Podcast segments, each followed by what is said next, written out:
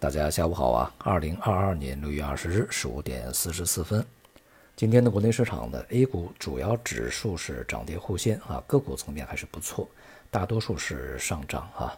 行业板块呢也延续了在之前江浙恒强的这样一个局面啊。像今天新能源板块呢仍然是表现非常优异，那么其他像家电呢、地产啊都有相对良好的一些这个表现。像家电呢在前期。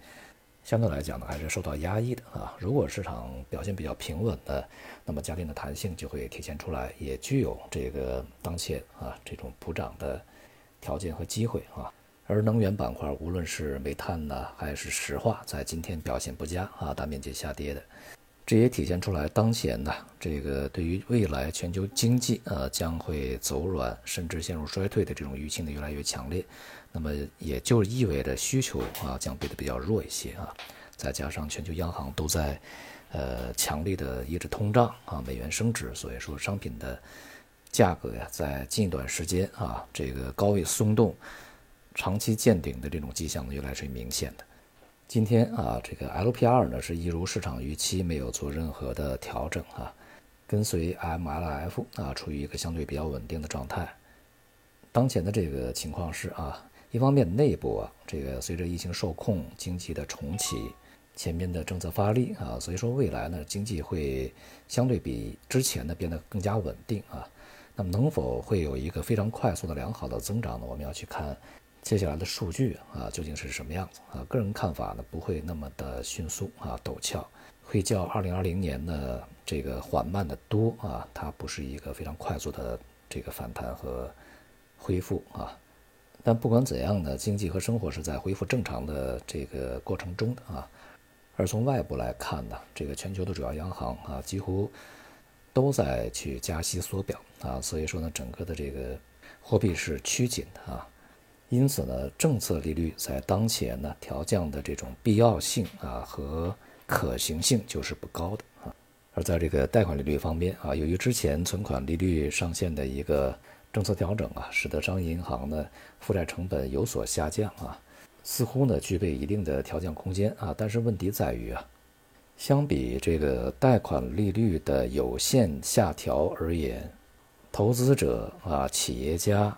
经营者啊，以及这个居民家庭贷款意愿是否能够去回升啊？也就是说，是否有贷款的信心和积极性，这个要比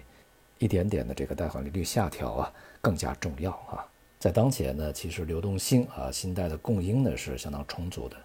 那么，如何去激发这个信贷的需求啊，就是一个非常重要的任务。这一方面呢，取决于客观的啊经济周期大环境。那么同时呢，另外一方面也取决于啊这个经济政策的主观的啊这种这个创造出的条件啊。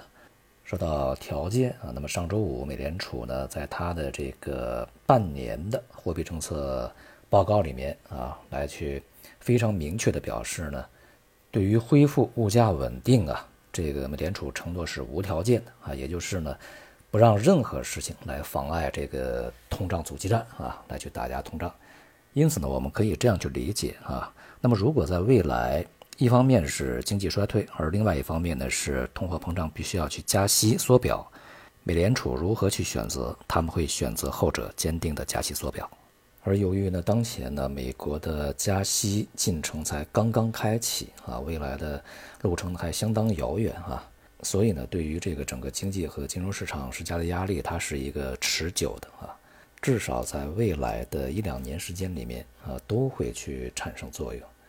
这也始终是中国经济以及中国的 A 股啊所面临的不得啊不去重视的外部的重要因素。对于近期的市场而言呢，像今天啊，行业板块里面呢，金融股是表现相当低迷的，在前一段时间那么一度去反弹上涨的。